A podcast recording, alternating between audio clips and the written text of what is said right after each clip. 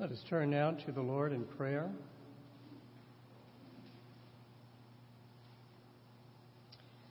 We do bless you, our great God. We give you praise that you are our Creator. We gave you thanks for that uh, throughout this Thanksgiving season. Thanking you for the, the beauty that you have created around us. Giving you thanks for all the blessings of this life, of family, of friends, of good memories. Now we worship you and give you praise, our God, for our Lord Jesus Christ.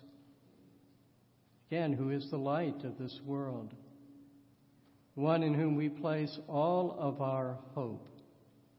For it is in him, he who has come and has freed us from the clutches of death, has freed us from slavery to sin, who was born under the law that he might redeem us who were captive under the law. We had no hope without him, but with him we have all hope. We thank you for the one who came into a dark world and has shown forth the light of the gospel. And all the more that we pray that we, being the light, shows forth Jesus Christ to this world. We thank you for the Holy Spirit who has come into this world, who has convicted us of sin, who has opened our eyes, opened our hearts to Jesus Christ, that we might receive him by faith.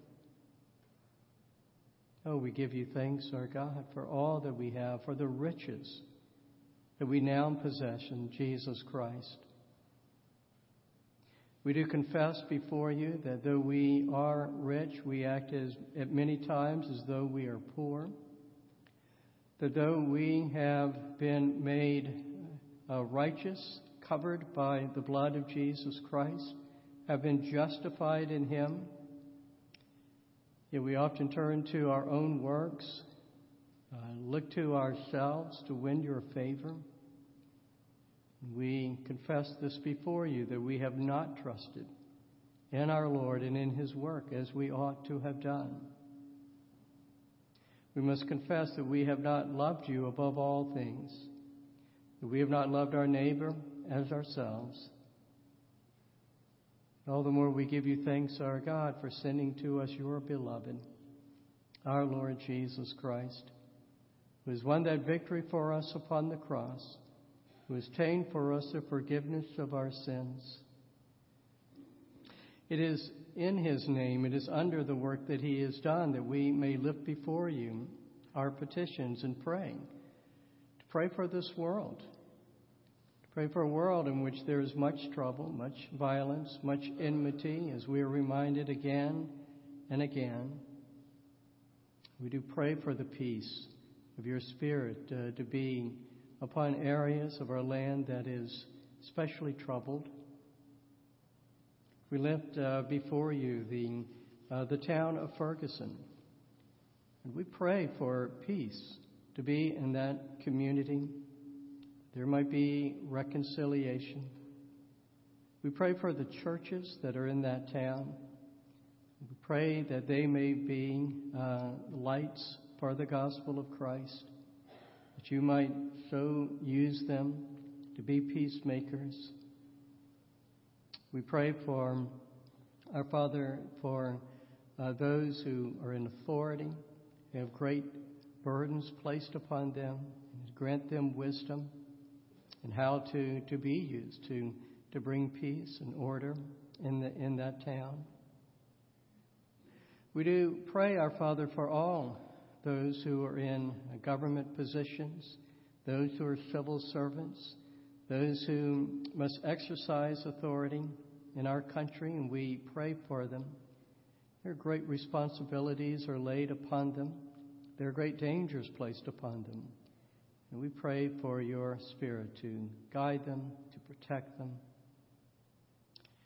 Our Father, we think of this Advent season in which there are many out there who do not know Jesus Christ, who have nothing to celebrate. All the more that we pray that the gospel will go forth. We thank you that you have sent many throughout this world, and you have given us the privilege to support them and pray for your blessings upon them. Pray that they would be able to bear fruit in their labors. Pray that uh, those who are far away from their homelands, that you will especially comfort them, strengthen them, keep them ever faithful unto you. We pray for those, our Father, who, uh, who grieve the loss of loved ones in this past year. Pray for your comfort, mercies, and blessings upon them. We lift up Gail Prince, who just this past week has lost her father, and pray for your comfort of her, of her mother, her sister, for all of the family. We pray for comfort uh, for the daughter in law, the Roundtrees, who has lost her father, Kenny Crank, and praying uh, for your comfort for her and for all of that, of that family. Our Father, we pray for those who are struggling with illnesses. We pray for those who have chronic pain. We pray for those who, who know that that they are not likely to recover. All the more, Father, thank you. Thank you that they are in your hands.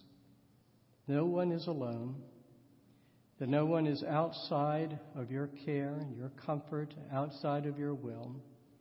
And all the more may they know your presence, your peace, your goodness in their lives. And may we, as a church family, uh, physically show that, show the love of Christ, show the comfort of the Father. And then, our Father, you know the needs of each of us who are here in this sanctuary. You know what is going on in our hearts, in our minds. You know the troubles that we face. You know the joys of our lives. You know what we don't know is going to take place in the future. All the more then, we pray that you would minister to us now, that as we have come to offer you worship, we pray that you will feed your sheep. Lift us up, comfort us, exhort us, convict us all that we need, that your Spirit knows that we need. And we pray this in Christ's name. Amen. Now, our scripture uh, today is uh, Galatians. It's chapter uh, 4 looking particularly at verses 4 and 5. And we've been greatly blessed by the music here. And I'd hate to make you, you're welcome to stay here. But if you would be like to be more comfortable like your colleague there, you're welcome to do that. Thank you. I just know I wouldn't want to have to have everybody having to sit very still for, for 30 minutes. Okay. But if you look at me at Galatians 4, and I'm actually going to just read a few more to give it verses to give it in context. So I'm going to read verses uh, 1 through 7. If you're using that insert, you will see um, it having verses 4 and 5. Now let us hear the word of God. I mean that the heir, as long as he is a child, is no different from a slave, though he is the owner of everything. But he is under guardians and managers until the date set by his father. In the same way, we also, when we were children, were enslaved to the elementary principles of the world. But when the fullness of time had come, God sent forth his Son, born of woman born under the law, to redeem those who were under the law, so that we might receive adoption as sons. And because you are sons, God has sent the Spirit of His Son into our hearts, crying, Abba, Father. So you are no longer a slave, but a son. And if a son, then an heir through God. Well, is there anything more wonderful than the birth of a baby. The only thing more wonderful than the birth of a, of a baby is the birth of a grandbaby. But um, I pr- suppose that perhaps it's perhaps this is why Christmas over time has ended up overshadowing all other holidays. I mean, birth is a cause for celebration, and no birth is more celebrated, of course, than that of our Lord. But though every birth contains wonder and it contains mystery, it's the birth of the Lord Jesus Christ. That is the wonder. It's the mystery to celebrate. And we're going to be looking at uh, three passages over this Advent uh, season that speak specifically of Jesus being born with the intent of, of learning from their different perspectives of, uh, of what this joyful mystery involves, what it means for us. And this morning we're looking at what is meant by Jesus being born under the law.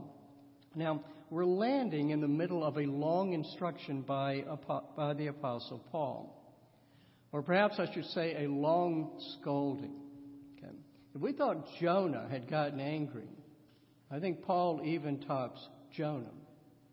Now, Paul was not so angry that he wanted to die like Jonah did, but he was actually ready to pronounce curses upon some specific, some teachers who were leading the people astray. And the primary difference between these two men, between Jonah and Paul, is that Jonah's was an unrighteous anger. Paul's actually is a righteous anger.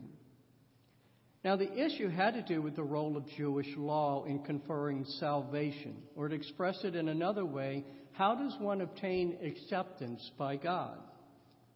Now, you might, might recall, those of you who were here two Sundays ago, that I mentioned that the first controversy of the church was whether or not Gentiles could be included. Or was the work of the Messiah restricted to God's covenant people, namely the Jewish people? Now, there were two council uh, meetings about this. And the first church council concluded that, yes, Gentiles could be received. And this led to a second issue. Okay, Gentiles can be received, but do they need to take on the same Jewish customs and laws in order to be saved? In essence, do they need to first become Jews?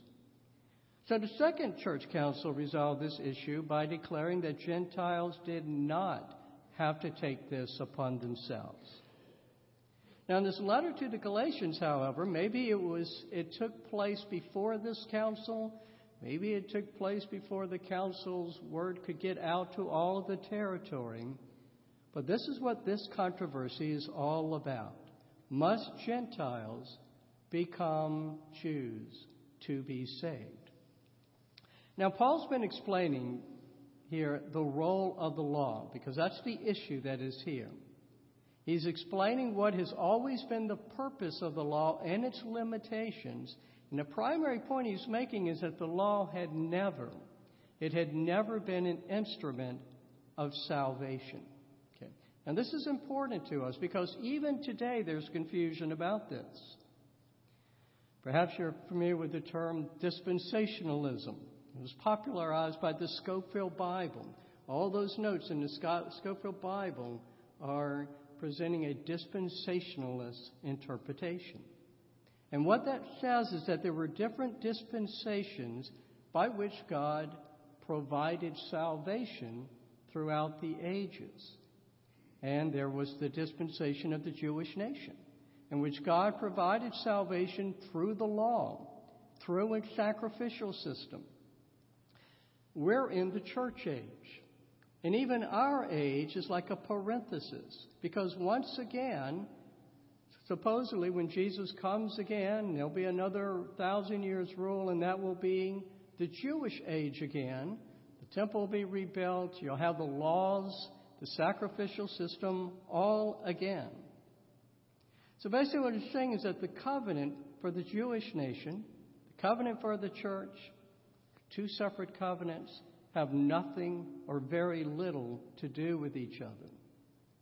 This is a fundamental misunderstanding of the law. That's what Galatians is explaining. The law never had the power to save. As Paul says clearly in chapter 2, verse 16, Yet we know that a person is not justified by works of the law. By works of the law, no one will be justified. Even for Jews, following the law did not save them. And so, therefore, to add this burden, which is Paul's point here now, to Gentiles, well, that's a travesty. As Peter had spoken to, that second church council, he had said this Now, therefore, why are you putting God to the test by placing a yoke on the neck of the disciples that neither our fathers nor we have been able to bear? So, what then is the purpose of the law? Paul speaks of it in two ways that of a judge and that of a guardian. As a judge, the law, the law locks up all guilty offenders. And by the way, all of the world is guilty. So, so Paul tells us this in chapter 3, verse 22. The scripture, meaning the law, imprisoned everything under sin. And then he goes on to say, We were held captive under the law. So the law pronounced us guilty of sin. It then locked us up so that we remain prisoners of sin. The law did not justify us, it did not declare us not guilty, it did not rescue us, nor did it provide a way for us to be released. Now, the law also served as a guardian. In this way, the law functions in the role of a guardian uh, of a child. And that child is having to wait until he reaches legal age to access his inheritance and all of his privileges. Until that time, the child must abide by the laws of the state and the rules of the guardian. He might be the heir of great wealth, of high position, but until he reaches the legal age, Paul is saying here that he is, in essence, no better off than a slave of that culture because he has to do whatever he is told. Now, the verses preceding our own text explains this. Let me reread them again. I mean that the heir, as long as he is a child, is no different from a slave, though he is the owner of everything. But he is under guardians and managers until the date set by his father. In the same way, we also, when we were children, were enslaved to the elementary principles of the world. So, again, to, to repeat so the law contrary to justifying us, actually condemns us and locks us up. The law, instead of freeing us, actually keeps us under subjection as our guardian. Now, this is true for both Jew and Gentile. Okay. Where then is our hope? How do we ever get justified? How do we ever get out of prison? When we do reach the time, or when do we ever reach that age that we come into in our inheritance? That is what the text answers. Finally, we come to verse 4. But when the fullness of time had come, God sent forth his Son, born of woman, born under the law, to redeem those who were under the law, so that we might receive adoption as sons. Our hope lies not in our ability to follow the law or to escape from the law. Our hope lies in the Son of God, Christ the Messiah. It is He who redeems us so that we are no longer under law's condemnation, so that we are no longer in the condition of slaves. So, yes, it is Christ who redeems us, as verse 5 states. Verse 4 presents the conditions that were necessary for Jesus to redeem us. So let's look again, kind of phrase by phrase. It first says, But when the fullness of time had come, what is this fullness of time? It is the end of the law's role as imprisoner and guardian. So basically, God has said to law, Thank you for your service. My Son will take over now. And so God sent forth His Son.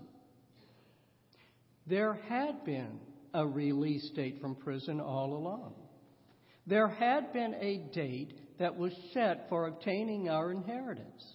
And that date was set for when God would send forth His Son to earth and achieve our redemption. The age had all along been leading up to this time, the age of the law. And indeed, the law had actually been preparing us for this time. Now, how so? Well, as one who was locked us in jail, it had first exposed us as being guilty before God. Without the law, we do not even know that we need redemption. The sheer number of laws in all of their forms that are spelled out through the scriptures, they deter us from taking kind of a glib view of our standing before God. It's easy enough for us to look at the Ten Commandments. I remember even being in a Sunday school class and hearing someone looking at the Ten Commandments and saying, I've, I fulfill them all. I, I, don't, I don't commit adultery. I don't steal. Uh, I guess he even had to say he didn't lie. Well, it's easy enough to think that we have done that until we see law after law that interpret these commandments. Until we read in the law how time and in time and in variety and variety of ways that we can break these commandments. It's easy enough to think that we are fulfilling the Ten Commandments until we're given glimpses of God and His holiness. Or we read of His judgments against sinners. We read about the, the, the enormous sacrificial system that was needed to protect sinners uh, who were guilty before God. Psalm 24 says, Who shall ascend the hill of the Lord? Who shall stand in his holy place? Who can appear before God? And it says, He who has clean hands and a pure heart. Well, who then has clean hands and a pure heart when one reads the law? Well, the psalm answers its own question the King of glory. That who is, is the one who is able to come before the Lord. He is the one who is strong in battle, who comes into the city and wins his victory. Well, as the psalm gives the answer, so does the law. The law points us to the King, to the Messiah, to the Redeemer who can make us righteous before God. The law leads us to despair of ourselves. We can't do it. And it forces us to look to our one hope that is outside of ourselves. Now, the law also tutors God's people. It's from the laws that we learn what a righteous life is to be like.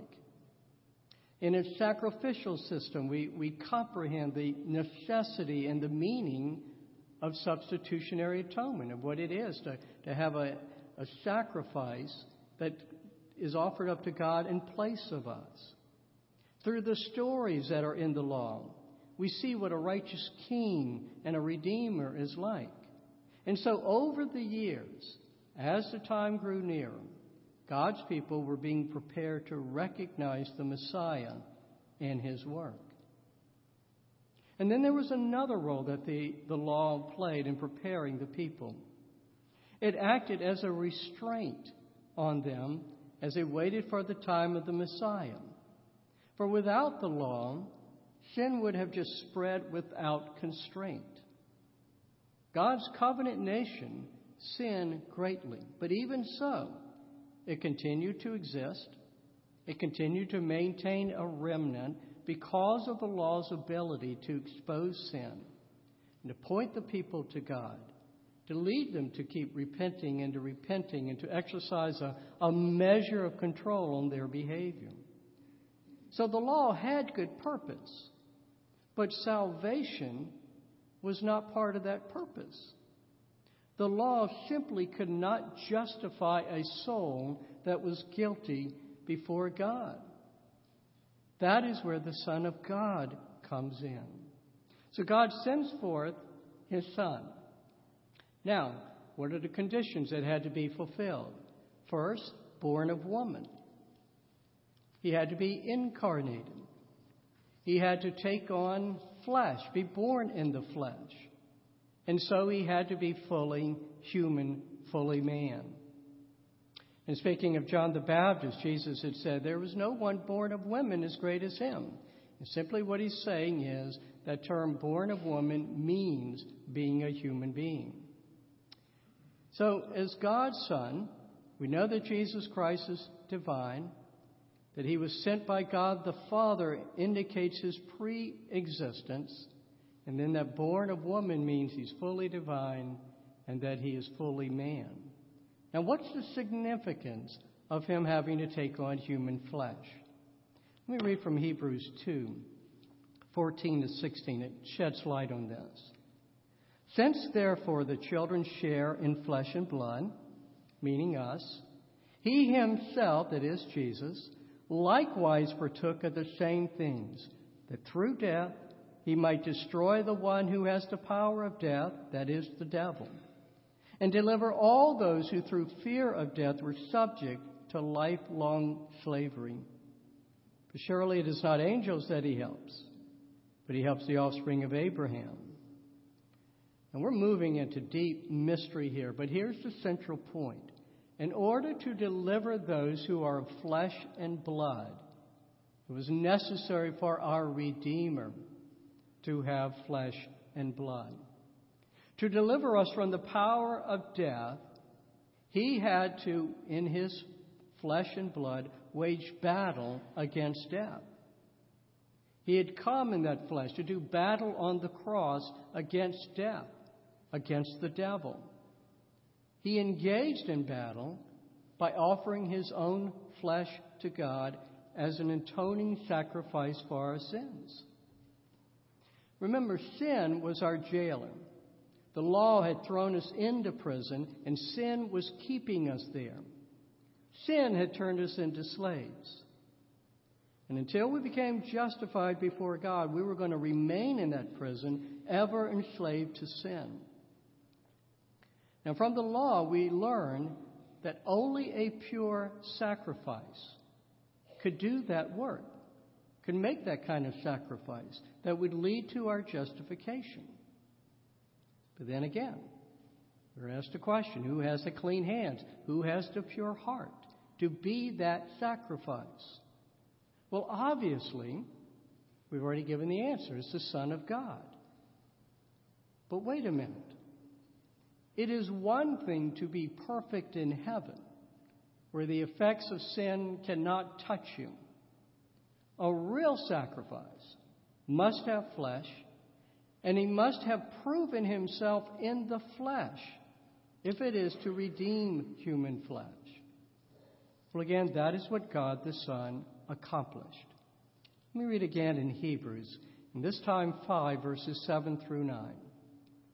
In the days of his flesh, Jesus offered up prayers and supplications with loud cries and tears to him, that is to God, who was able to save him from death, and he was heard because of his reverence.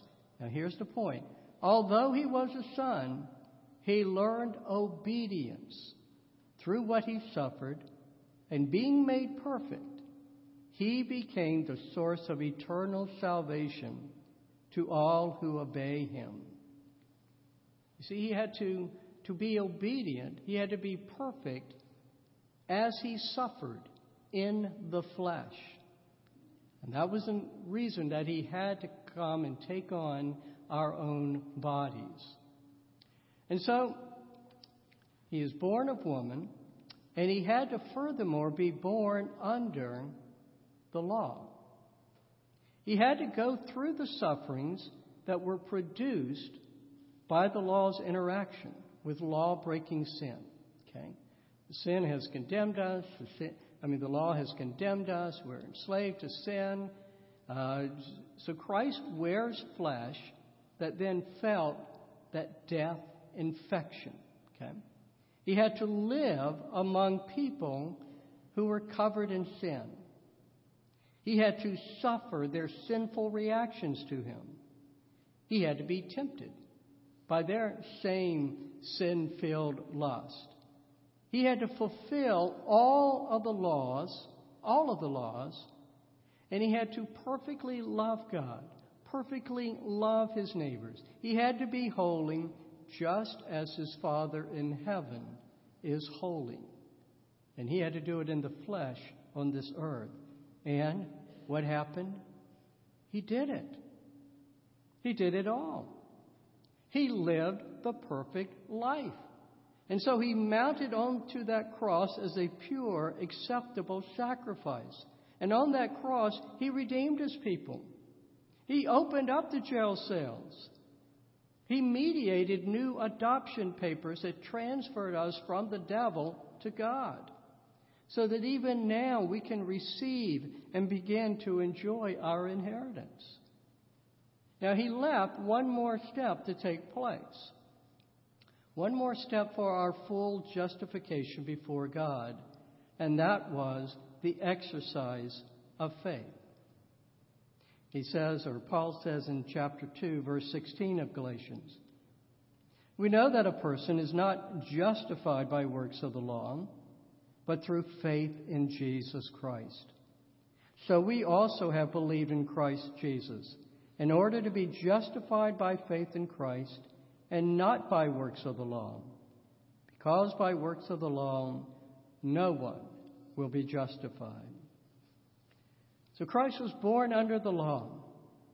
And under that law, he redeemed us who were under the law. Is that not glorious?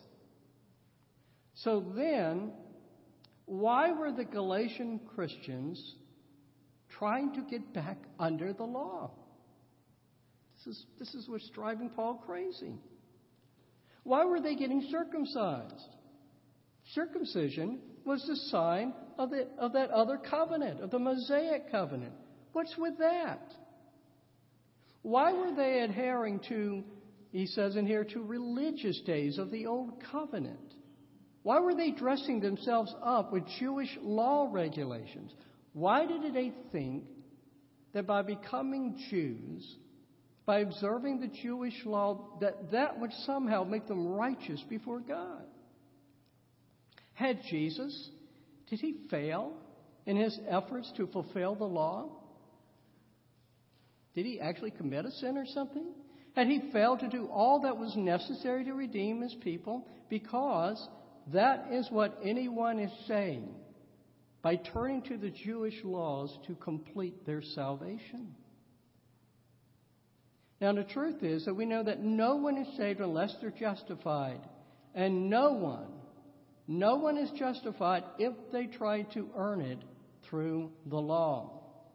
There is only one means of justification that is, that is by faith in the work of Jesus Christ to win our justification on the cross. And so, to add to that faith by our own efforts, Paul is saying this it's not only fruitless, it is an affront to our own Redeemer. Jesus Christ was not born that he might enhance our efforts to be justified before God. He was not born merely to kind of open the jail cells in hopes that, you know, maybe we'll get up on our own feet and, and walk through and out of the jail. He did not appear as our advocate to win our release before some cosmic parole board and, and showing how, you know, actually they've been behaving pretty well while they were in jail. Now, Jesus Christ was born under woman under law so that he could smash open those jail cells, so that he could rescue us, go in there and pull us out from the clutches of Satan and of death.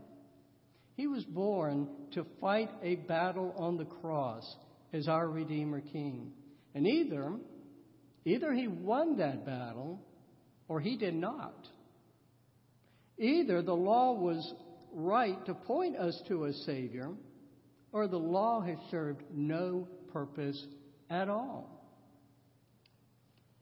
Now, we're not Galatians who are literally trying to become Jews, but we can be just as much as in danger by our efforts to, to prove to God that we were worthy of Christ's sacrifice.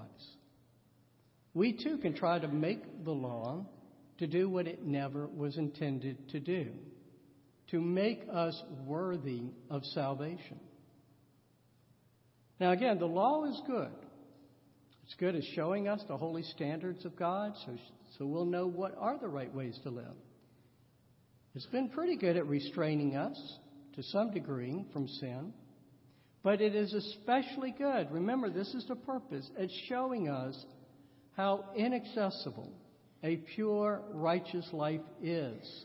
We can't do it, so that we should despair of having any confidence in ourselves.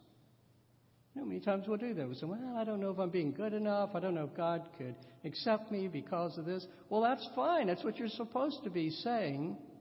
And then you're supposed to be turning to Jesus Christ and saying, oh, thank, thank God that He has sent His Son, Jesus Christ.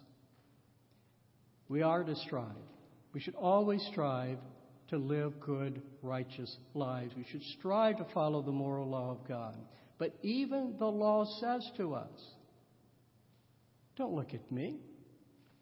Look at Jesus Christ. Look to your Redeemer. And if you find anything in me, find the hope, find the foreshadowing, find the promises of your Redeemer. It is through faith. Faith alone. Lay hold of the justification that only the work of our Lord Jesus Christ supplies, because it is for this purpose that he was born under the law to redeem us.